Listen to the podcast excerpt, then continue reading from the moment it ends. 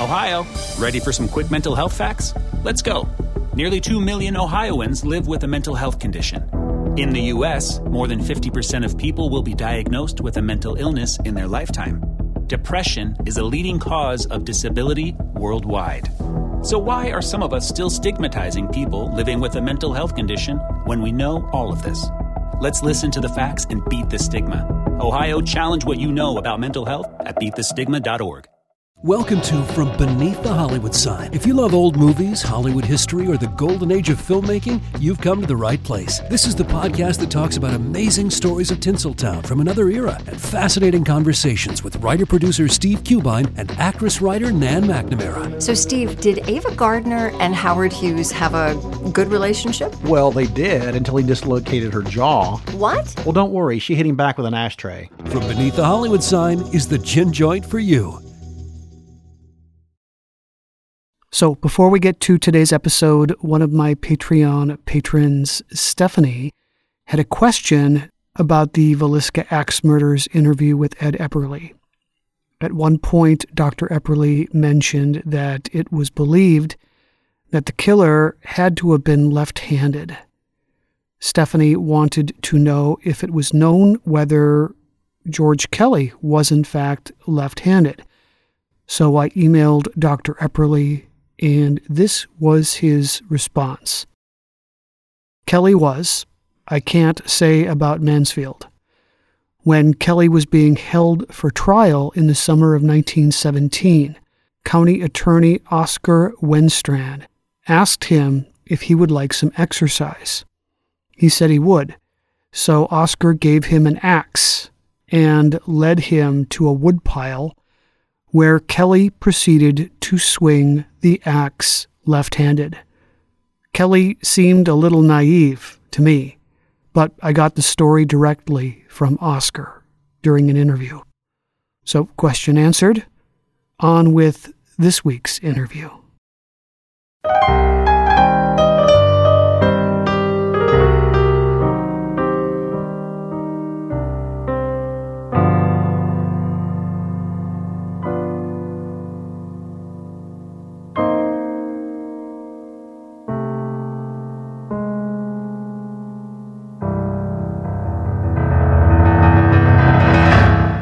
Welcome, everyone, to another episode of the Most Notorious Podcast. I'm Eric Rivenes.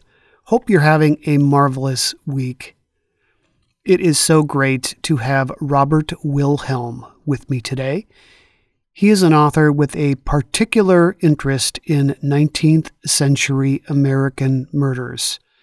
His blog, Murder by Gaslight, is a compendium of information, resources, and discussion on notable 19th century American murders. It has been running since 2009, covering over 500 murders since its creation.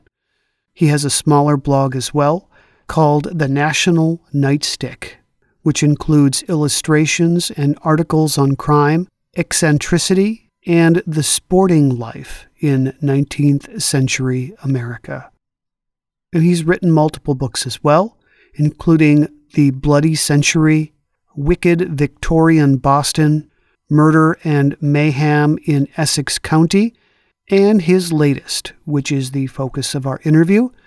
It's called So Far From Home The Pearl Bryan Murder. Gr- great to have you. Thank you so much for coming on. Thank you for having me, Eric. It's great to be here. Yes. So, before we get into your book, I'd like to ask you about Murder by Gaslight. It's long been one of my favorite websites. Uh, why did you start it? And what's it been like to work on it for so long? Well, it's been a lot of fun. Um, I started it originally, I was researching stories behind American murder ballads, you know, song, folk songs. And I just found so much information. I just started compiling it and I thought it made a, make a good topic for a blog. I had no idea it would last so long because you know you, you, assume you're going to run out of topics, but uh, I don't see any end, any end in sight. So, of the 500 or so true crime stories you've written about, you chose this one to write a full length book about. What is it about this particular story that made it book worthy material, in your opinion? It was, well, the research for this began around the same time as I started the blog. Um, and it came from, from the songs. There's three folk songs about the Pearl Bryan case. And reading about it, it just on the face value, it was a story of a woman found decapitated in Kentucky. And the, the prime suspects were Cincinnati dental students. And uh, I thought, well, there's something going on here I've got to learn more about. And the deeper I got into it, the stranger it became. And I sort of put it on the shelf for a while because other things were, were coming up. But it just became more and more intriguing and sort of the accepted story, the story that's been, you know, told f- for years just didn't ring true. I haven't read the accepted story, only yours. yeah. What is the accepted story? Well, it's, you know, when you see it's uh, summarized, maybe two or three paragraphs or a page, they'll just say uh, that Pearl Bryan left her home in Indiana, went to see her, her lover in Cincinnati, either to get married or to have an abortion, and that he and his roommate took her to Kentucky and cut off her head. And the police quickly captured him, tried him, and, uh, and a double hanging. But there was really much more in, involved than that. So let's begin where you begin in your book the discovery of the body of Pearl Bryan on February 1st, 1896. Right. Uh, which you write was almost a fluke. Uh, it was supposed to be very difficult to find her. Right. It was. Uh, it was on a private property on a, on a, a f- on farmland, but not too far from an army base and the soldiers would go there. There was a clearing in the woods that the fo- soldiers would take their dates and their their lovers, but not usually in in February, which which is when the murder happened. So the chances are it would not have been found for months, except that the hired hand for the farm took a shortcut to work and came across the headless body, and that started everything. But it was the, it was within 24 hours of of the murder but it could very easily have been months before it was found. Right, yes. So describe for us, if you don't mind, the scene of the crime. Well, it was blood everywhere blood on the ground, blood in, in the leaves and the trees above her. And that was a contentious fact throughout the trial and everything whether whether she was decapitated alive, which would in the heart would be still beating while it well, the decapitation was going on, and that's would explain the blood spurts. But there were other, others who said that there was not enough blood to account for something like that. But in any case, her uh, girdle was removed to, to, see if there was any incriminating evidence in the uh, uh among her clothing, and then they just left her there. Yeah. So this 14-year-old boy who found the body his name was John Huling. Right. Well, he goes to his boss, and his boss is actually the brother of a former uh, chief of police. And uh, he contacts him, and he contacts the sheriff's department, and the press, both in Kentucky and in Cincinnati, which was very close across the Ohio River, heard about it right away, and they were actually the first on the scene. In fact, uh, they left so many footprints that it was confusing to see which were the, the victim, the murder, and which were the reporters. And, and soon after, the you know spectators came, just average people heard about it, and they, they were taking souvenirs, pieces of bloody dirt and bloody leaves, things like that, and uh, just basically corrupting the scene. So the investigation was meant to be coordinated between the sheriff's office and the yeah, sh- sheriff of Campbell County, Kentucky, and uh, and the police department of Cincinnati, because the you know the, the sheriff didn't really have the resources for a case like this. On the on the Kentucky side, it was Sheriff Plummer, Jule Plummer, and he's he was active from the beginning to the end. And in Cincinnati, it was Detectives Crim and McDermott, who were uh, you know, very prominent members of the police department in Cincinnati, and they uh, they worked together with with Sheriff Plummer, and were usually in concert. Uh, sometimes they would disagree because of jurisdiction. So, despite the fact that the crime scene was corrupted, bloodhounds were still brought in. And uh, it was not that helpful because the bloodhounds led them to a reservoir. And, well, it had been raining all day anyway. So, it, and also the, so many people had trampled over it. It was lucky that the, they could get a scent at all. But it led to a reservoir, and they eventually drained the entire re- reservoir and found no, found, did not find the head and without the head, they didn't see any way they could uh, identify the body. But fortunately, they were able to trace the shoes to a shoe store in Greencastle, Indiana. And even then, the shoe store said no, it couldn't be from it couldn't be from us, or it must have been someone who was traveling through and bought their shoes, and and left.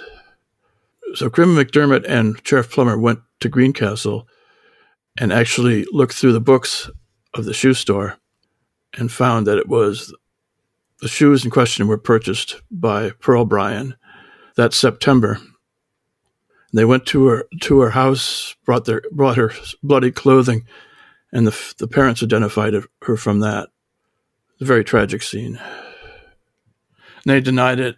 You know, they until they until the sheriff mentioned that the body had webbed toes, which was something they had actually kept oh, kept away from the public just so they could uh, screen out people false identifications. And there were a number of people who tried to thought that the body was their their daughter or their sister, but uh, they were able to. The, the family was able to say yes, that was Pearl.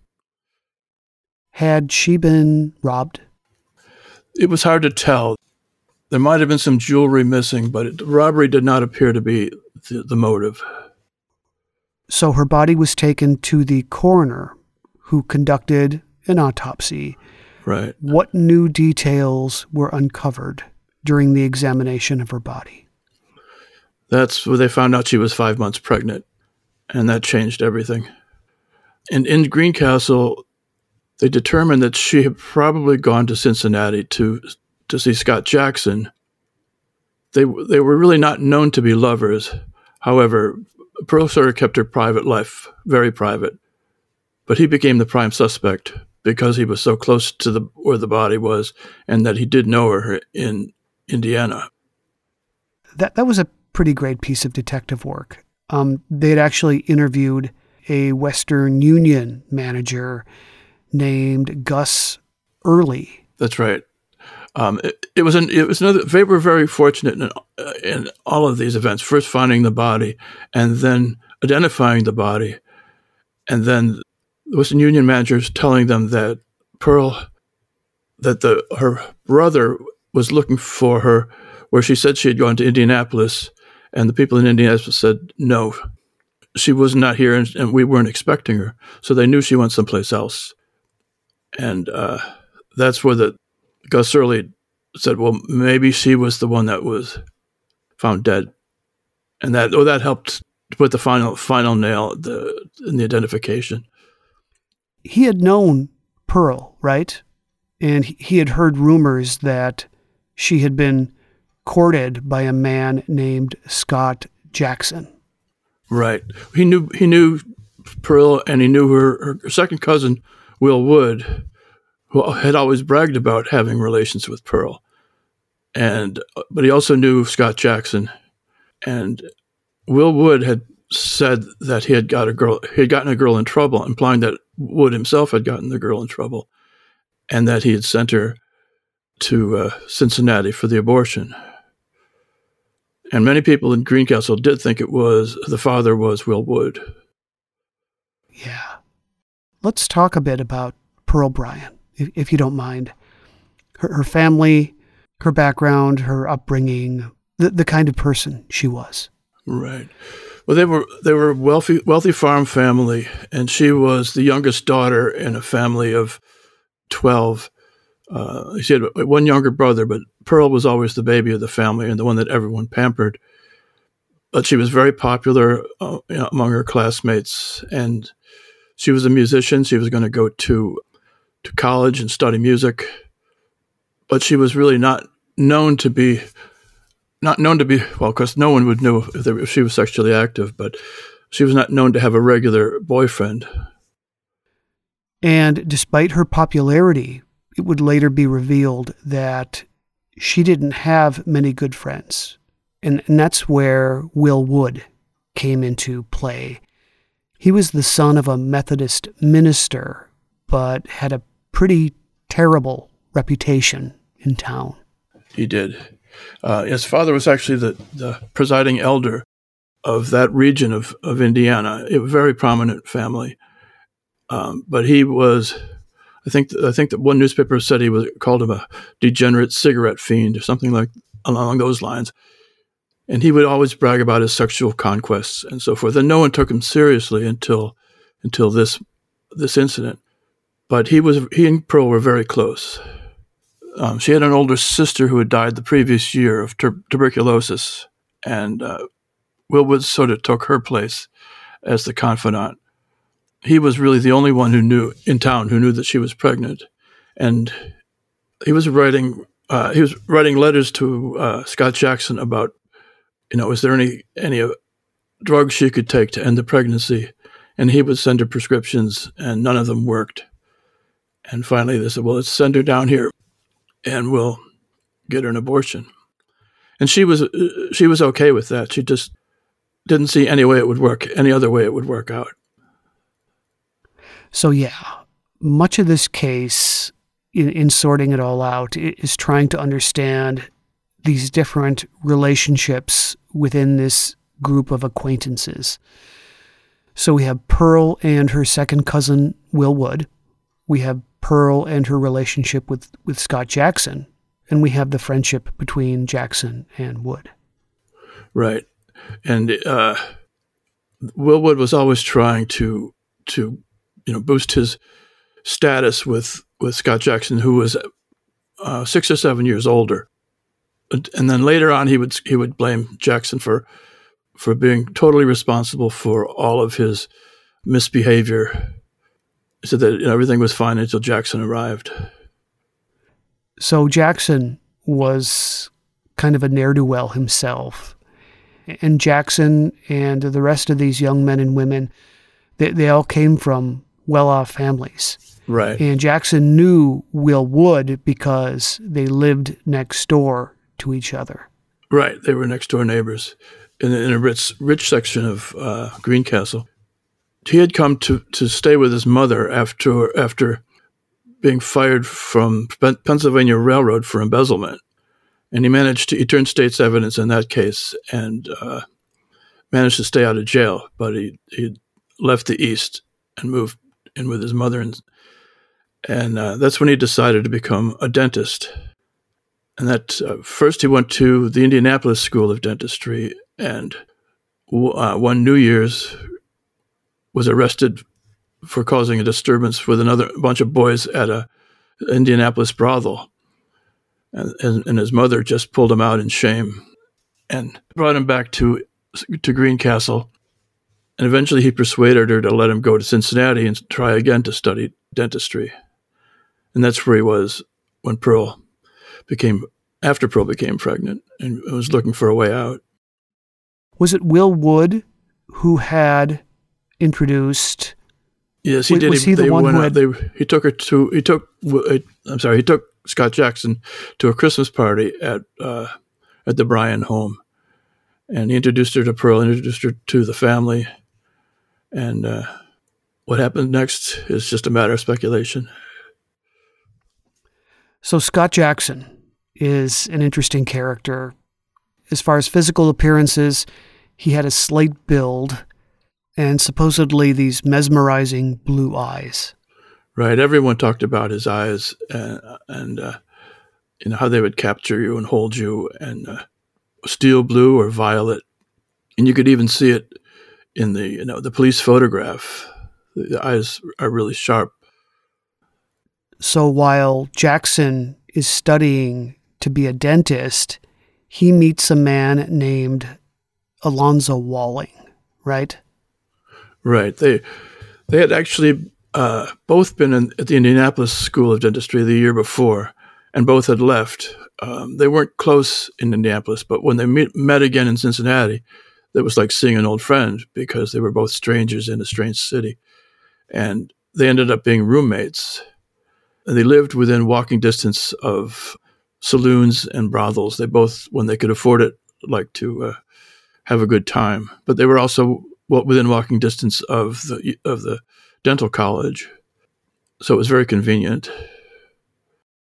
Could you describe Walling for us?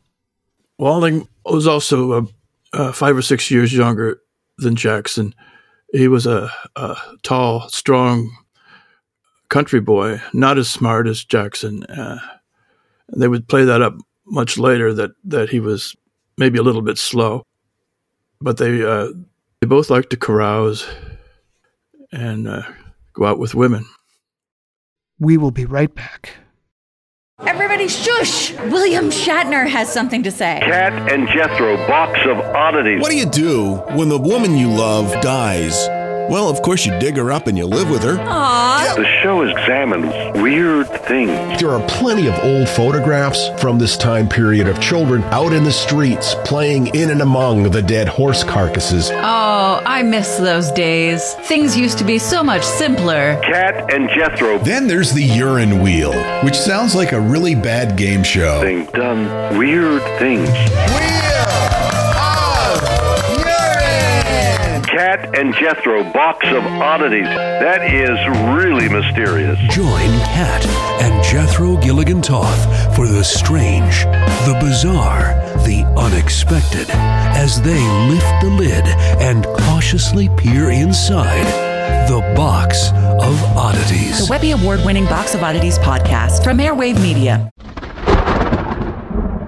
The storm broke in Chattanooga one night in 1906 when a young woman was the victim of a violent crime. From that moment, the city knew no peace for four furious years. At the center of the storm was the notorious inmate Dave Edwards, who was awaiting trial on murder charges. After a high profile case threatened to go cold, the desperate county sheriff did the unthinkable by freeing Dave Edwards from jail and deputizing him to track down the fugitive. Grievous Deeds Four Years of Fury in Chattanooga, Tennessee, written by Kimberly Tilley, narrated by Samuel Burst, is the most amazing true crime story you've never heard. Listen to Grievous Deeds, the audiobook, available on Audible, iTunes, and Amazon. Hi, I'm Matt Albers, host of the Pirate History Podcast. The men and women of the golden age of piracy are some of the most infamous and often misunderstood characters in all of human history. You know their names Captain Morgan, Anne Bonny, Henry Avery, Mary Read, Captain Kidd, Blackbeard. But do you know their stories, their real stories? Every week over on the Pirate History Podcast, we explore the real lives of these pirates. We examine what made these pirates sail the high seas in search of plunder and adventure and revenge. The real stories are a lot more complex and a lot more interesting than the stories most of us have been told. If you'd like to hear the stories of the real men and women who went on the account and sailed under the black flag, join us on the Pirate History Podcast. And we are back.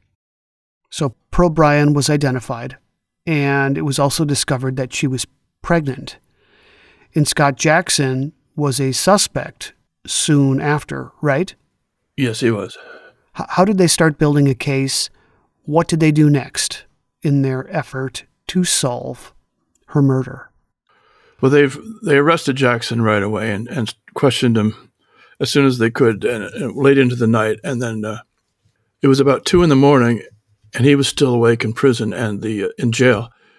A reporter for the Cincinnati Enquirer was sort of waiting down there, hoping to get some more information from him. And, and Jackson just said to him, "Have they arrested Walling yet?" And the the newspaper man, they knew that Walling was his roommate, but they didn't really connect him to the case at that point. So the the reporter thought he better go go talk to Walling, and he impersonated a police officer and arrested Walling, brought him down to the police station, and that where where the the officers then arrested Uh, him and put him in jail. And then the next day they questioned both of them alone and together, and they started to accuse each other. Walling said that Jackson had planned to murder her as soon as she came to Cincinnati and, and cut her up and put her put the parts in outhouse vaults throughout the city. And Jackson said no, that that Walling had arranged an abortion and had not told him where it was, just to so he had deniability. And they pretty much stuck to those stories for the next year, except that Walling would finally said, "Well, no, Jackson wasn't going to murder her. He was going to have me do the abortion." But neither of them would admit to seeing her past Wednesday of that week. She had arrived on Monday, and Jackson said Walling he had left her in Walling's charge to take her someplace wh- where he did not know and have the abortion. And Walling said, "No, I saw her on Wednesday, but I didn't talk to her, and I never saw her again in, in life." And they just stuck to those stories. They, you know, they had hoped that one one would turn on the other. Hopefully, that Walling would turn on Jackson and give him enough information, uh, evidence to go forward. But it never happened. Did the men talk about motives? They didn't really talk about motives. Uh, um, at first, you know, when Walling's, Walling was accusing Jackson of murder, he was saying it's because you know because she was pregnant and he didn't know what else to do. But later he he uh, pedaled that back and said, "Well, when she, we came down when she came down here, we were going to uh, have the abortion and solve it that way." But uh, going forward, they neither one neither one said murder. They said it was a botched abortion, but neither one would acknowledge that they were there at the time or knew what the circumstances were. They thought that they each said that the other did it. So one of the plans was to give her cocaine, right? Yeah. Was that believed to induce an abortion? Yeah, that's sort of one of the odd features of the case is that uh, uh, cocaine was was not that common in those days, but the dentist dental students used it to uh, as an anesthetic, and uh, they were they had to provide their own medicines in the school, uh, so it was not unusual for Jackson to have cocaine. But then the in the post mortem they found cocaine in her stomach, and they were had possibly given her that to uh, as an anesthetic or it could have been it could have been an attempt to attempt to poison her. But uh, cocaine was, was really an unknown drug at the time, and then how much it would take to kill her was unknown. And they got uh, the newspapers questioned doctors and got a very wide variety of answers to that question. So the plan was for either Walling or Jackson to perform the abortion. Well, the, according to Jackson, Walling had a friend who knew a doctor that could do the work in, in Kentucky. And Walling denied ever being involved in it. So the, the real circumstances are unknown. And it would become, you know, it would become a, a legal issue later on whether she was poisoned in Ohio and died in Kentucky or whether the whole murder took place in Kentucky. And that was important because the people of Kentucky wanted the trial there. Right actually everybody wanted it there because that was the only way they could get first degree murder and actually have a hanging. I mean, people were very, very disturbed by this case and they wanted justice. So the next step for police was tracing Pearl's steps from the time she arrived in Cincinnati. And, and her cousin Will was the one that was supposed to accompany her there. Right. That's that's apparently what she thought, but he begged out at the end and put her on the train alone. And she arrived in, in Cincinnati alone, and no one was there to meet her because Wood had said, I'm going to send her today, but he didn't say what train line or what time. So Jackson went to one terminal and Walling went to the other, another. There are several in the city, and they didn't find her. So she ended up going to a, a hotel and finally got word to him at, at the college. And he and Walling went to see her at the hotel. And that's where they made the arrangements or told her the plans that they would go to uh, to a doctor someplace for the abortion. Then that night, that night, Jackson took took her to a saloon where where they hung out, and uh, this would this would be Tuesday night, and uh, Walling was there for a little while, and then Jackson took her on a sightseeing to see the city from the hills above, and then the next she slept there that night. Then the next day she's checked out of the hotel, and they don't know what what happened after that. There was no trace of where they don't know where she slept, but the saloon, which was called Wallingford's, the uh, the owner and the porter both testified to seeing Jackson with a woman on Friday night, which th- was the night that the murder took place, and they said they let he left. The two of them left in a cab, you know, a horse-drawn carriage. Once they had these eyewitnesses to seeing Pearl and Jackson together on Friday, they didn't really care what happened between Wednesday and Friday. Was, they saw them leave, and now that the only thing that they wanted at that point was who drove the carriage to uh, Kentucky, and they f- then another uh, uh, a man named George Jackson, who was a uh, a horseman who worked for a rich citizen in Cincinnati, came forward to the police and said he was the one who drove it, and he you know he gave some details and details of the trip, and uh, they believed him. But before long, they found out that that wasn't quite true. He had been involved in a some kind of th- in, a, in several theft incidents in in Springfield, Ohio, before he came to Cincinnati. And even his father was testifying against him that he had, basically, basically the father said he was paranoid. He thought he had enemies everywhere. But this was this was the how the newspapers reported it. The police were still totally convinced that George Jackson's evidence was true.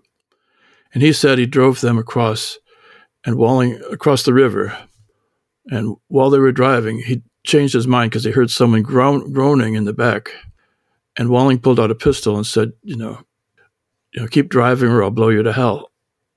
So he drove him to the place, to the murder site, and watched as Jackson helped, got out of the carriage, and Pearl was sort of staggering at that point, and he led her into the forest, and that was the last he saw him.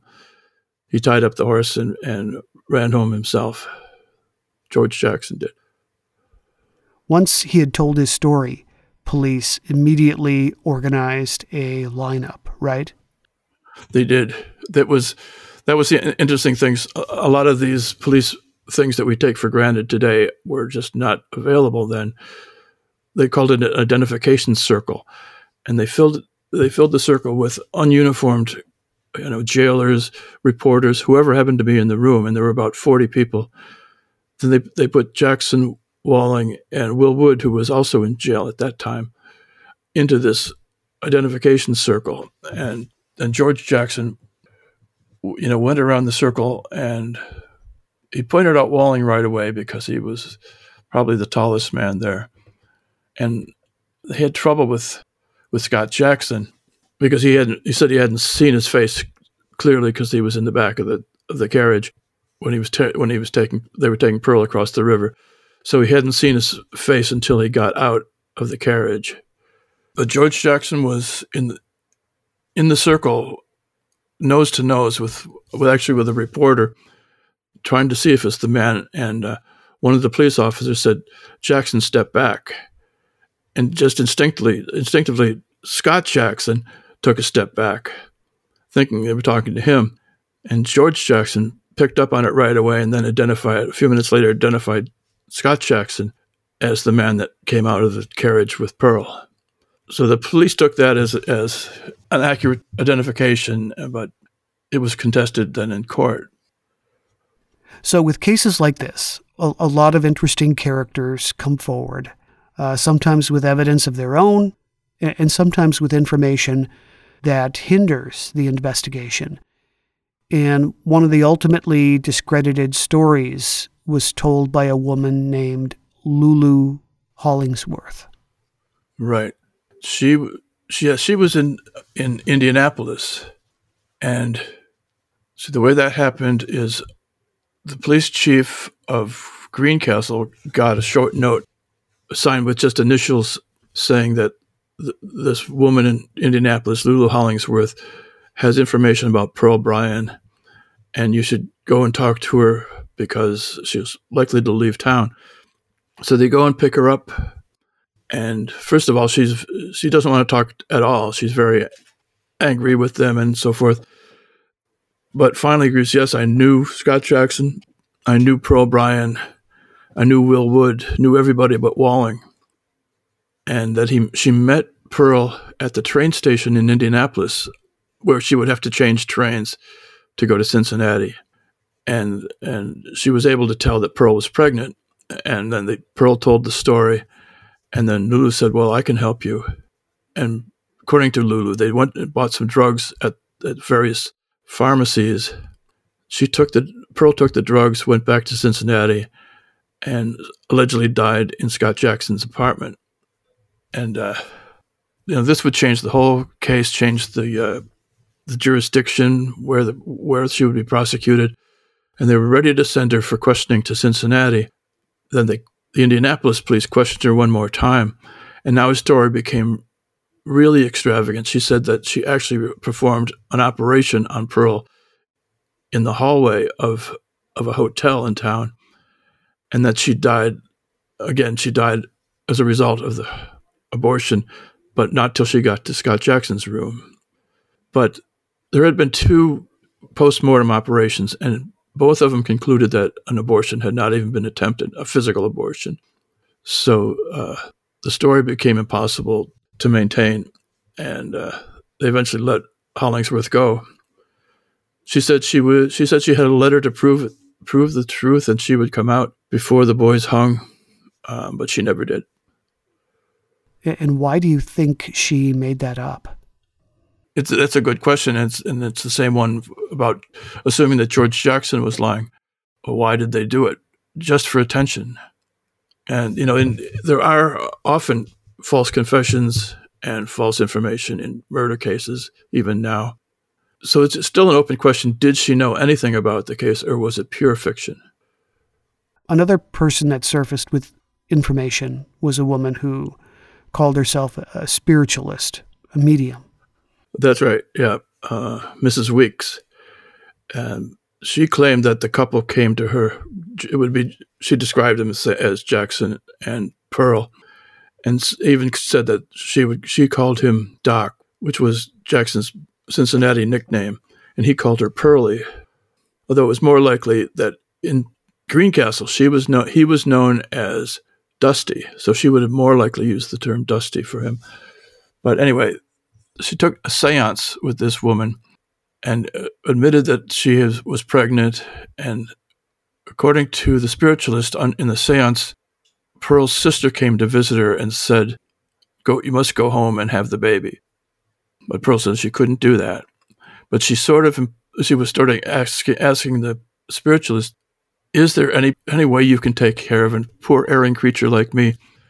And uh, Mrs. Weeks denied having any knowledge of that. But in reality, in the 19th century, a lot of spiritualists were involved in abortion and baby farming, and uh, it was a place to go for information along those lines.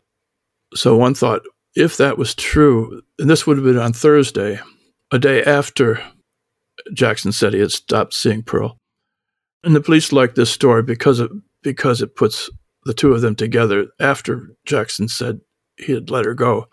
But it would contradict the timeline later on because others had seen her in Kentucky at the same time. So it was another case. Why did she say this? Was it true? Did she act, did they actually go there, or was this woman looking for attention? Hmm. So Scott Jackson and Alonzo Walling were held in separate cells and very anxious about the possibility of getting lynched. Right. They were fairly uh, safe in Cincinnati, but once they got into Kentucky, uh, they were nervous about that because Kentucky had a long history of being impatient, let's say, about court cases and wanting to get the job done quickly. Yeah, there was a tense scene after their extradition as they were crossing the Ohio River into Kentucky. Right. They saw what appeared to be a mob waiting on the other side. Right. And the two Cincinnati detectives that were escorting them uh, basically said, uh, "We're out. we're done." Yeah. yeah, it was uh, Sheriff Plummer said, "Well, we've just passed the high high, high water mark. Uh, we're now in Kentucky." And that's when Detective Crim said, "Yeah, if there's trouble, I'm not in it." And he un- un- undid the, the uh, handcuffs, and so did so did the other detective. But it uh, it turned out that it was more curiosity seekers than actual lynch mob. But there had been threats, and there were continually threats. So um, it was not an unfounded fear. Well, one of the interesting scenes in your book, and I, th- I think this was still in Cincinnati, when in order to get information, police put Jackson and Walling in the same cell and installed something called a fly cell. Right. According to the newspapers, that was the first time that had ever been used, where they had a, they designed this cell so that the, the prisoners would be separated by a by a, a steel wall, but they could talk to each other by you know going to the front of the cell, and then they pointed a hidden telephone receiver in the front so that they could pick up any conversations that they had. And then that was strung up to a room on, uh, I think it was two floors above. And people would listen on telephone receivers and take down what was said. But uh, they didn't follow the, the prisoners didn't follow the plan. Instead of standing at the front, they walked back and forth so they could pick up some some words and not others. And they really said nothing incriminating except to say well, uh, maybe, maybe one of their friends had snuck them in some cigars and whiskey. Right. There was a steady stream of, of young female admirers, right, that visited Scott Jackson. That's right. Um, the odd thing, what I found was odd, is that you know during the day, the jail was accessible. Jail in Cincinnati was accessible to anybody, and people would come down and just stare at the prisoners like they were uh, you know sideshow freaks or something. But um, a lot of young women would come down there and give them gifts, cigars, and candy. And Jackson was always very friendly to them because he liked young women. Walling could be moody, but they had he had his followers as well. And uh, you know, every jail they, they were in a number of different jails, and every jail they were in, depending on on how strict the jailers were, um, they would be visited by young women.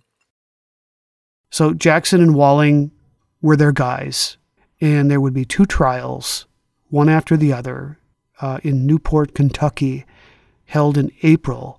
Yes.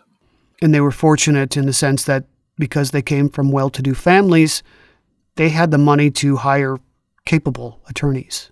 Yes, that's right. But the problem, well, for early on, the problem for the defense was they couldn't subpoena witnesses out of state. So Jackson's attorney had to come with depositions uh, from people in Indiana, Indiana and in Cincinnati who, who, you know, with positive statements or statements that would confirm things that Jackson said, but they couldn't force them to, to come across the river and testify. But the prosecution, because of their close association with the police, they could strong arm people to go across the river and testify. And the people in Greencastle were anxious to convict Jackson and they came willingly. They came as a group and, uh, and and then all testified against him. I mean, they didn't have too much incriminating evidence, but they would like identify the clothing and identify, you know, Jackson and his reputation. Back again momentarily. When Johann Rall received the letter on Christmas Day 1776, he put it away to read later. Maybe he thought it was a season's greeting and wanted to save it for the fireside. But what it actually was, was a warning, delivered to the Hessian colonel, letting him know that General George Washington was crossing the Delaware and would soon attack his forces. The next day, when Rall lost the Battle of Trenton and died from two colonial Boxing Day musket balls, the letter was found, unopened in his vest pocket. As someone with 15,000 unread emails in his inbox, I feel like there's a lesson there.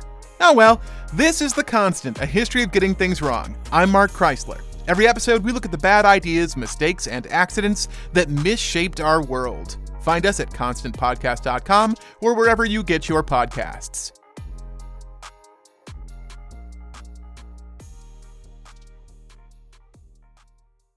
Hello, everyone. You may recognize me as Gabby from the History of Everything podcast.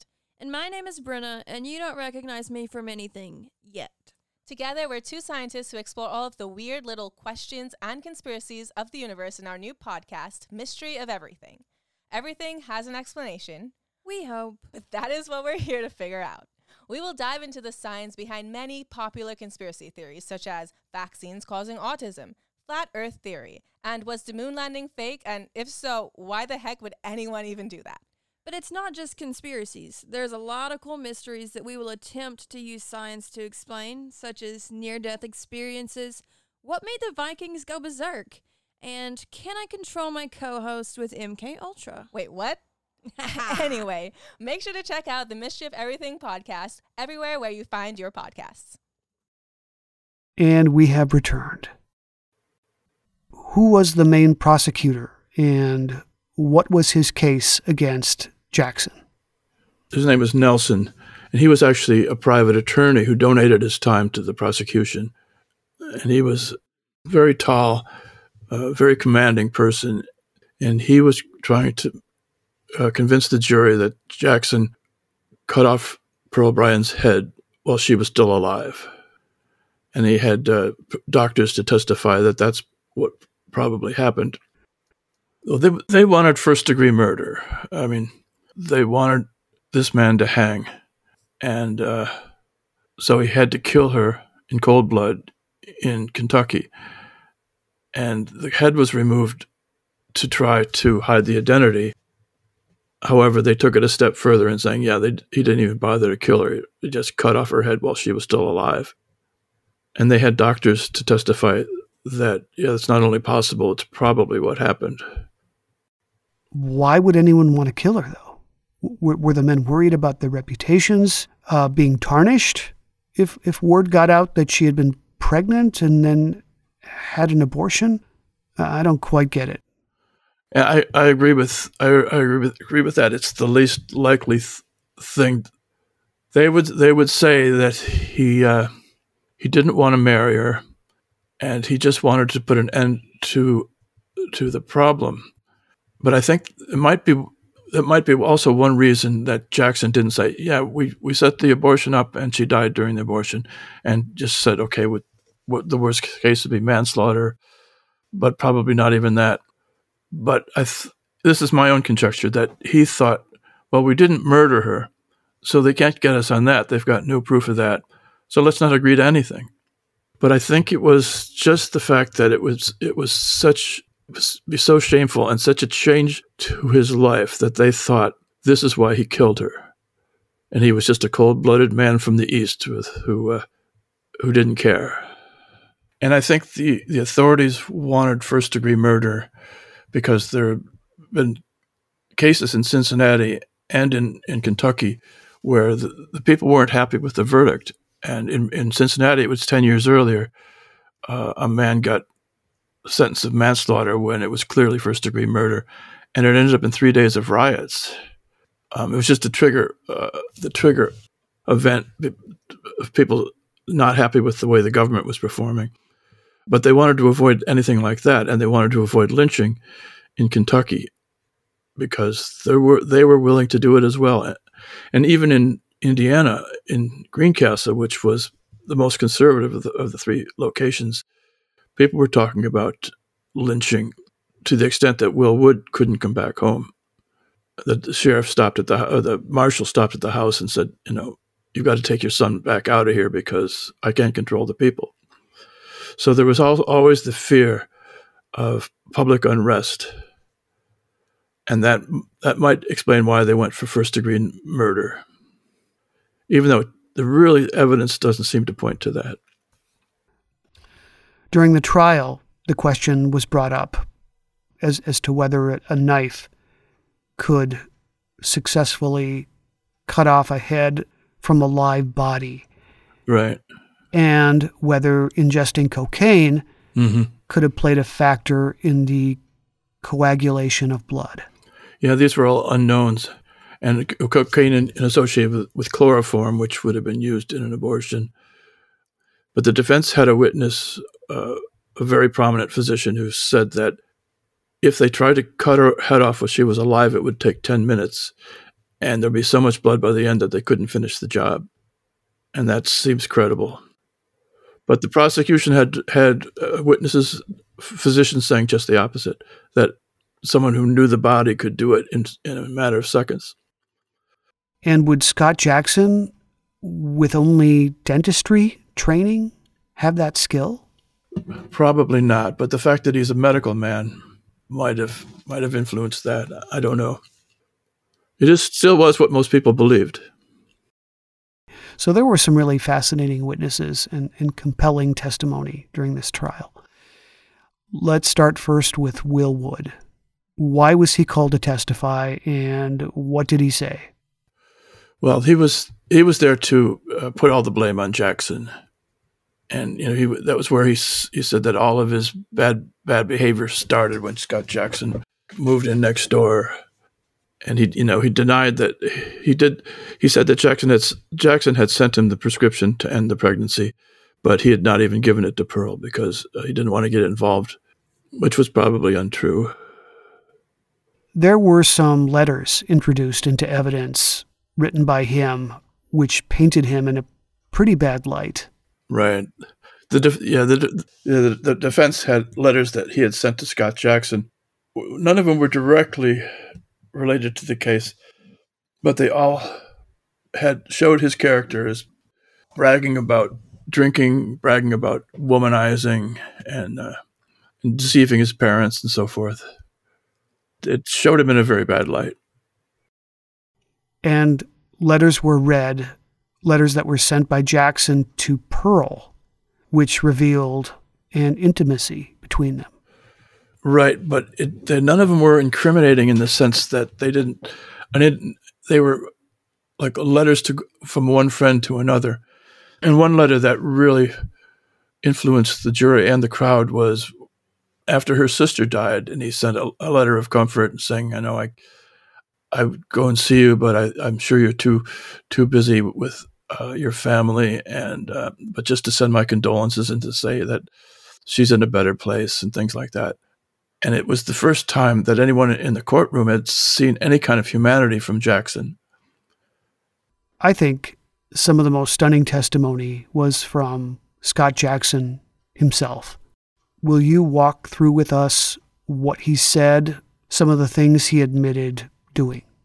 Yeah, his attorney pretty much just let him go and, and talk, but he, he was prompting him to talk about the trouble he had been in previously, like in in New Jersey, where he was caught for embezzling from his company, and uh, then turned state's evidence against his co-conspirator, and then again when he was back when he was in Indianapolis, he you know, testified about the uh, being arrested in the brothel on New Year's.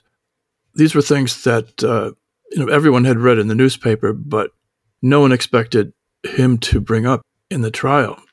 And they even uh, even went to, so far as to say that he did have sexual relations with Pearl, but it was after she was pregnant, and that was that was sort of to align with the testimony of his boss, who was a dentist in Greencastle, he had said that uh, Jackson was concerned about Pearl, and then he went to see her and had had changed his story.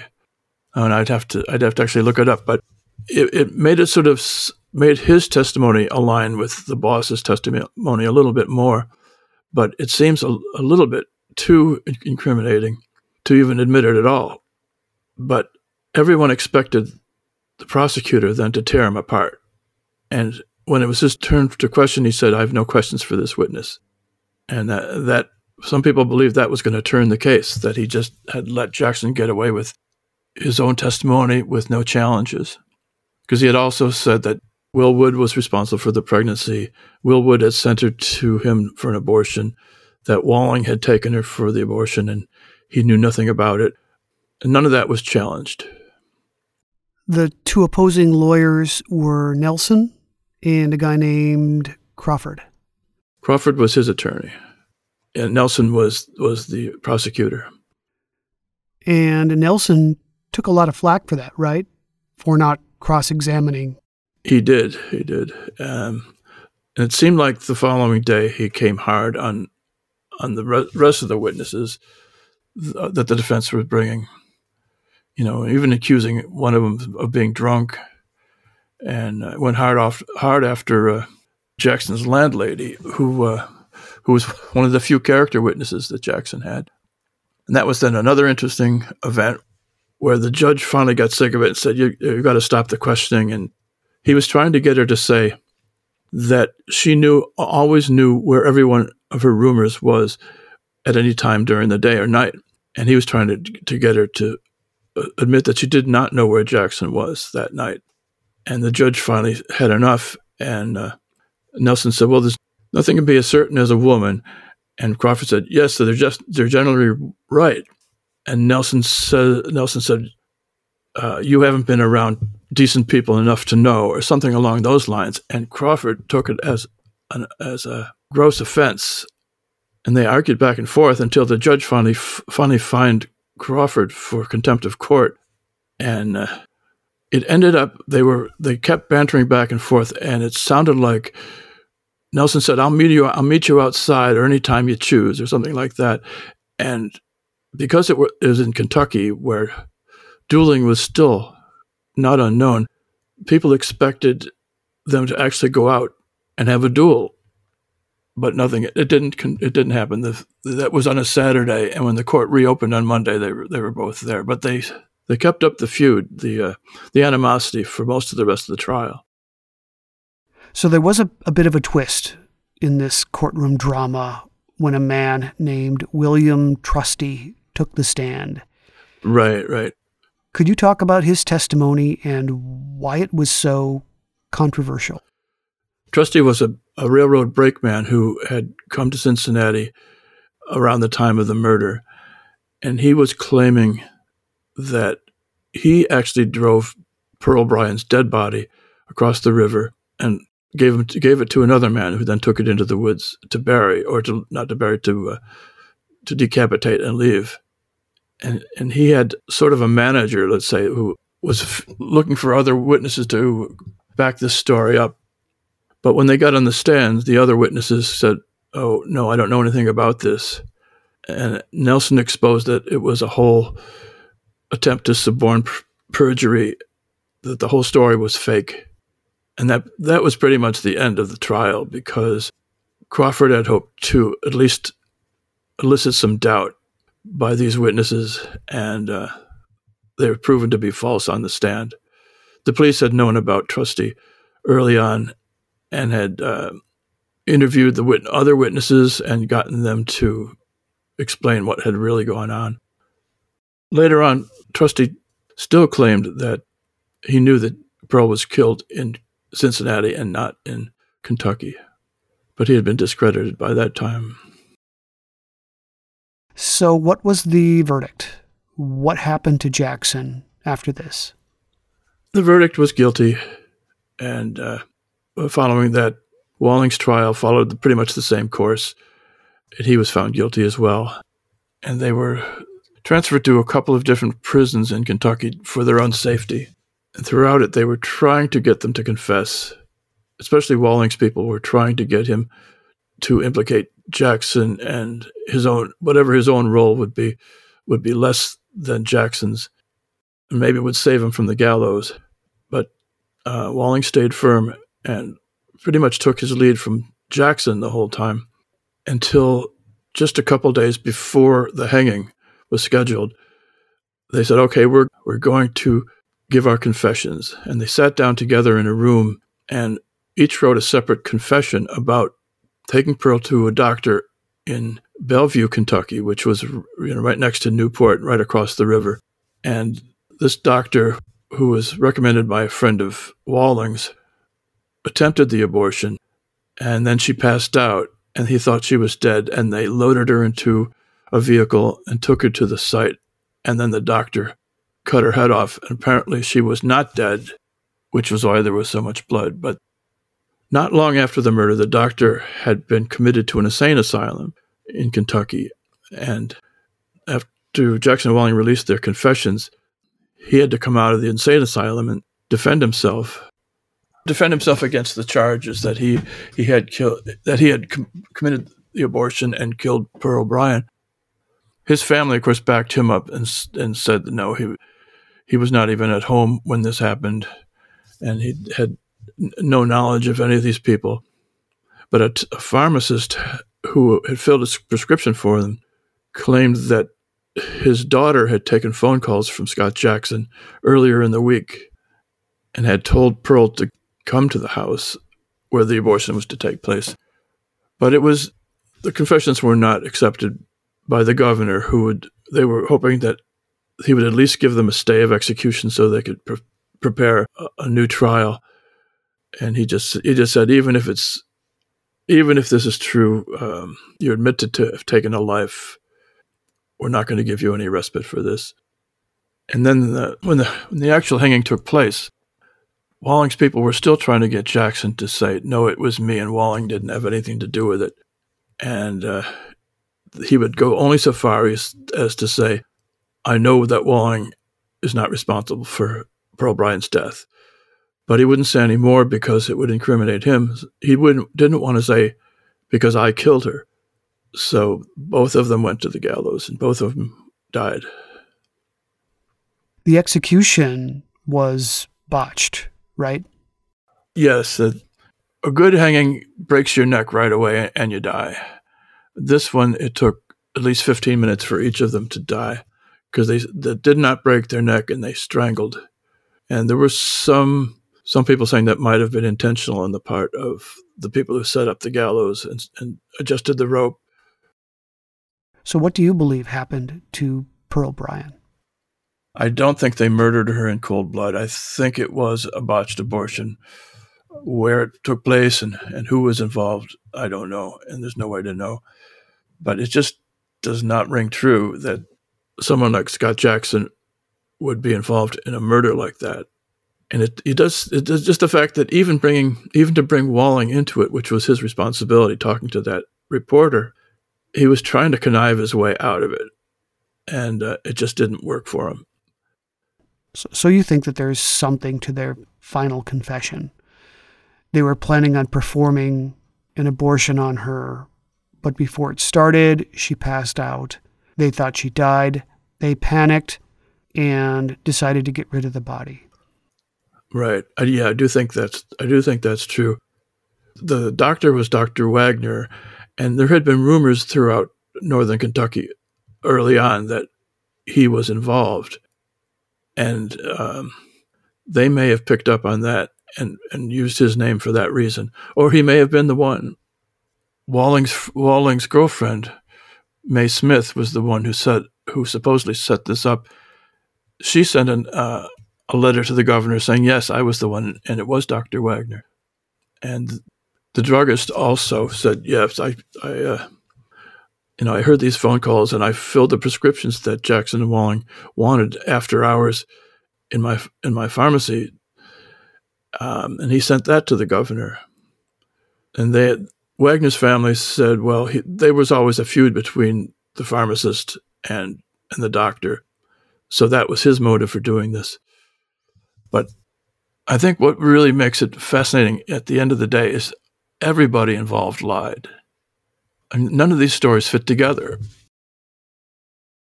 What about Will Wood? He was he was uh, charged with aiding an abortion early on because he he admitted to sending her to Cincinnati for the abortion, but that was dropped probably because he testified uh, against Jackson. But his reputation was so terrible that he could not. I tried to get into a couple uh, medical schools in Indiana could not do it. He could not even rent a room. That was denied. He finally joined the Navy. And uh, what happened then after that, I don't know, but it was right before the Spanish American War. And he was heading for the Pacific. So, an interesting ending for him. Hmm. And you say that this murder case became so ingrained in the minds of locals that the story was passed along through folk music. Right. There were three songs about Pearl Bryan, Pearl Bryan's murder, and they, you know, they sort of both, all three of them follow the the, the official line that she had come although they don't mention abortion. Uh, she had come to see her lover in Cincinnati, who took her then and, and killed her. But that's sort of a that's sort of a trope in in folk songs, the murdered lover. Right. Well, th- this has been really interesting. So, tell us how people can connect with you, learn more about you and your work. Uh, probably the best place to start is um, Murder by Gaslight, and that's just all one word murderbygaslight.com, uh, where every week there's a new post uh, about a 19th century murder. And on that site, there's there'll be ads for the books and you know other interesting work. I've also I have a newsletter, you know, email newsletter that comes out sporadically. And right now, if anyone wants to subscribe to that, you can get a free copy of a book called Murder Illustrated, which is uh, a collection of over a hundred illustrations of murders from 19th century publications like murder pamphlets, magazines, newspapers, and some, you know, pretty graphic stuff. But they're all drawings. Cool. So, Murder by Gaslight and an online submission. Yep. Well, again, thank you so much. It's so nice to finally meet the person behind Murder by Gaslight. Well, thanks for having me. This has been great. Again, I have been speaking to Robert Wilhelm, author of So Far From Home The Pearl Bryan Murder. This has been another episode of the most notorious podcast, broadcasting to every dark and cobwebbed corner of the world. I'm Erik Rivenes, and as always, please have a safe tomorrow.